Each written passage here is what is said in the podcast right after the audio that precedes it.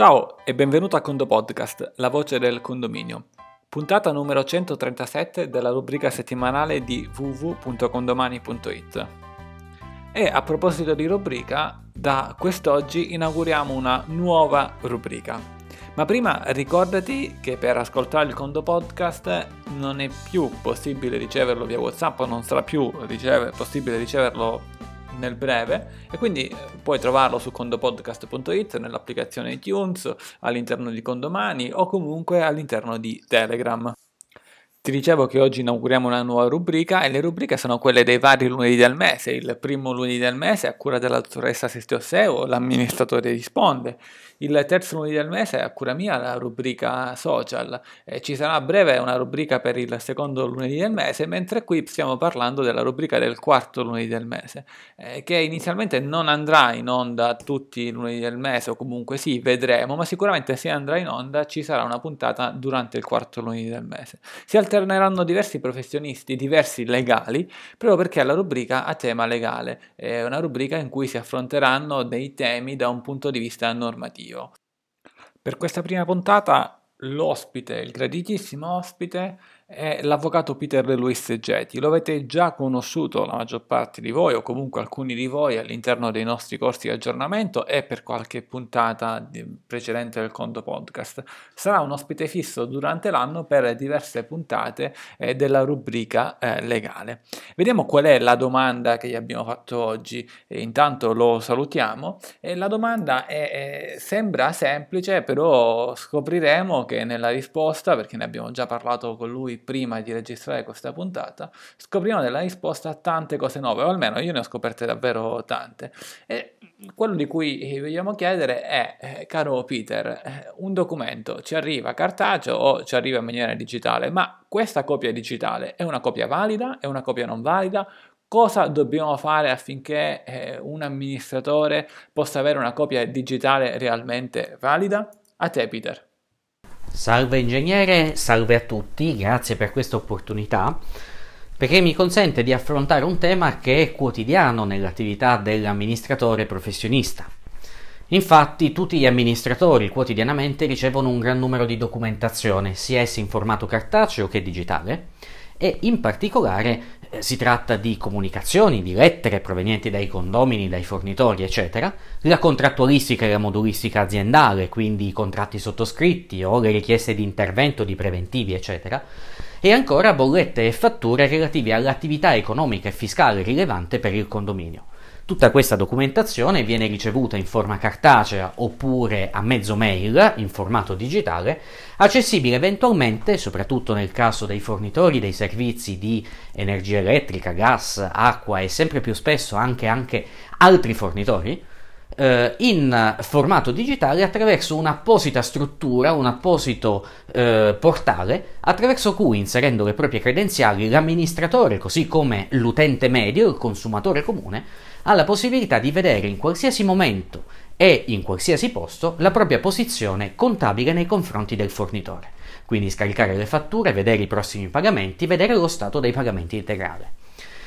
Bellissimo avere una situazione del genere, soprattutto perché ci consente di vedere momento per momento quali sono le criticità e le eh, trappole, diciamo così, eh, della contabilità e della gestione economico-finanziaria del condominio che amministriamo, però da un punto di vista organizzativo e gestionale si devono rilevare alcuni problemi, atteso che, in base alla normativa italiana vigente, l'unico atto che è realmente valido per la sua conservazione, che assicura la correttezza e la genuinità, l'originalità della prestazione, quindi della pezza d'appoggio, è solo quello cartaceo. Quindi, ricevuta una fattura o una bolletta in formato digitale, dovrò scan- eh, stamparla e archiviarla nel mio archivio cartaceo, occupando spazio e con le evidenti e note complessità in termini non solo di occupazione degli spazi, ma anche di reperibilità della documentazione laddove il numero dei condomini e gli anni della conservazione crescano sempre di più. La soluzione non può che essere quella della dematerializzazione, ovvero sia la trasformazione del documento cartaceo in un documento digitale, un'attività che oggi è alla portata di tutti, vuoi con gli smartphone di ultima generazione che consentono con la loro fotocamera di acquisire ad alta risoluzione il documento e quindi conservarlo, vuoi attraverso l'utilizzo di sistemi scanner che in, in pochissimi secondi trasformano l'originale cartaceo in una serie di bit che il nostro computer trasforma e legge interpretandoli come una fattura che ci viene mostrata a schermo. Il problema però diventa un problema giuridico, perché la digitalizzazione, in questo caso, è solo parziale. Abbiamo una dematerializzazione dell'atto, nel senso che lo stesso viene trasformato in qualcosa di digitale, ma è soltanto una copia. L'originale, così come nel caso di una fotocopia, che è sempre cartacea ma è una copia, se digitalizzato si trasforma in una copia digitale, che non è l'originale. Il che significa che per avere una piena trasformazione, una piena dematerializzazione del documento cartaceo che deve essere quello originale in una sua copia esattamente identica con le stesse caratteristiche di autenticità e originalità, dovremo evidentemente ricorrere a dei meccanismi che sono oggi disp- eh, disponibili nella eh, normativa della conservazione digitale, della cosiddetta conservazione sostitutiva. Il processo alla base, il processo logico alla base è quello di digitalizzazione del processo di formazione del documento e non di dematerializzazione e digitalizzazione dell'atto stesso. Ad oggi il flusso tipico è quello della creazione di un documento che deve essere stampato. Con la conservazione sostitutiva e le procedure di dematerializzazione e digitalizzazione dei processi, sostanzialmente non facciamo altro che trasformare un originale cartaceo in un suo omologo originale sempre, ma digitale. Questo significa che possiamo, rispettando determinati criteri, prendere il cartaceo e gettarlo via perché realmente sostituito da una sua copia, che non è più copia, ma è un'autentica, un originale digitale del documento stesso. Per fare questo dobbiamo digitalizzare il processo, garantendo delle certezze nella procedura e in particolare apponendo sull'atto che è stato acquisito digitalmente la firma digitale la quale però per avere una effettiva durata e un'effettiva garanzia nel tempo deve essere munita della marca da bollo digitale. Cosa significa? Se io ieri avevo l'ultimo giorno di validità della mia firma digitale e firmo un documento, quella firma ieri è valida. Quando oggi vado a verificare quel documento che ho firmato, il sistema mi dice attenzione, la firma oggi non è più valida. Forse ieri, quando è scaduta, lo era, ma oggi non lo è più.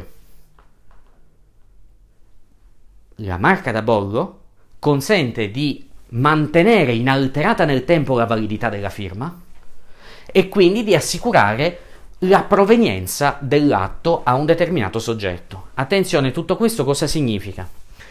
Significa che, in buona sostanza, se io produco un documento e lo firmo digitalmente e poi rinnovo la firma eh, una volta che questa mi viene eh, a scadere, io non ho la stessa firma di prima la cui validità temporale è prorogata. Ho una nuova firma che è sempre ricollegata a una mia posizione, ma è una firma nuova. Continuo nella posizione, ma con un codice e una serie di elementi che sono diversi soltanto la marca da bollo mi prolunga per 10 anni, per, per la vita, la durata del documento. Quindi anche ben oltre la scadenza e il rinnovo, mancato rinnovo della mia firma digitale. Una volta che abbiamo concluso con questa operazione, bisognerà poi garantire una eh, sostanziale immodificabilità del documento in tutti i suoi passaggi successivi di condivisione, lettura, apertura, eccetera. Perché Banalmente, se io conservo l'atto un qualsiasi file all'interno del mio computer e poi lo sposto da una cartella all'altra e improvvisamente cade la luce, oppure lo copio su una chiavetta, lo trasferisco su una chiavetta, su un hard disk, manca la luce, c'è una perdita di segnale, il filo è corroso quindi l'hard disk si stacca, o ancora tolgo la chiavetta USB prima di aver seguito correttamente la procedura e prima che il file abbia finito di essere trasferito, io ho corrotto quel documento che non potrà più essere aperto né sul computer né sulla chiavetta. Quindi abbiamo perso sostanzialmente la nostra fattura. Giuridicamente dovremmo andare dall'autorità di polizia e fare una denuncia di smarrimento della documentazione, perché prima avevo una fattura, facciamo l'esempio cartaceo, in un faldone, è successo un qualunque imprevisto, una qualunque situazione straordinaria, che mi ha fatto perdere quel documento, l'ha distrutto e quindi dovrò andare a denunciare che non ho più quella, quel documento.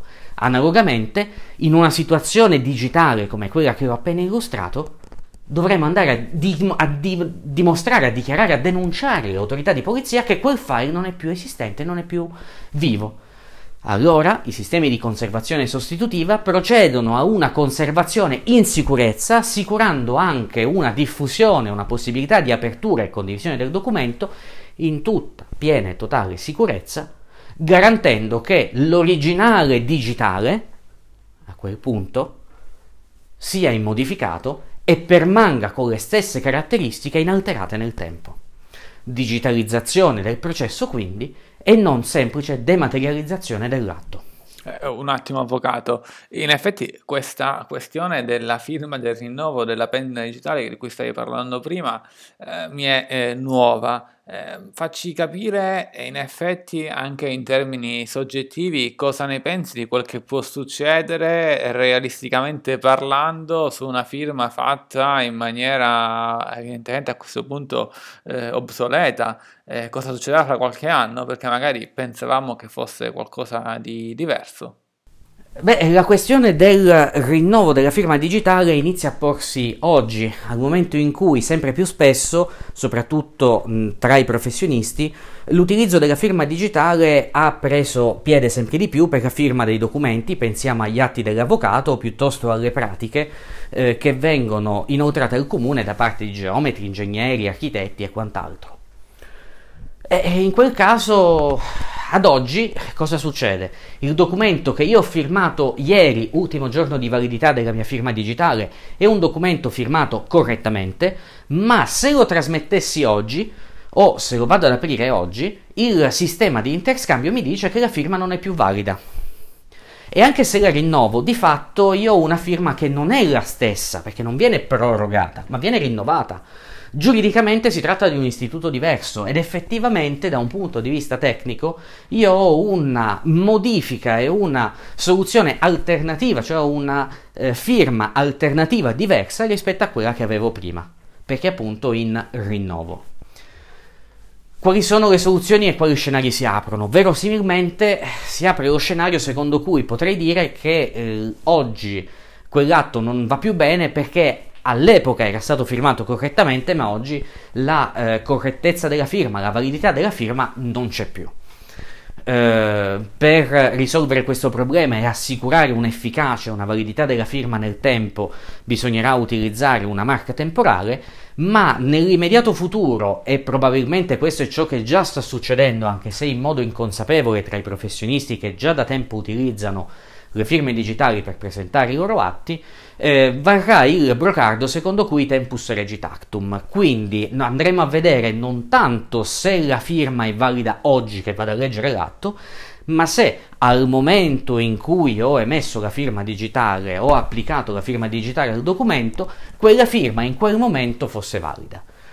Eh, salvando in un certo senso capre e cavoli, nei limiti in cui dico che oggi quella firma non è più valida, ma oggi apro un atto che all'epoca in cui doveva essere firmato è stato firmato con una firma valida, quindi all'epoca andava bene, oggi, siccome all'epoca andava bene, non ci sono problemi.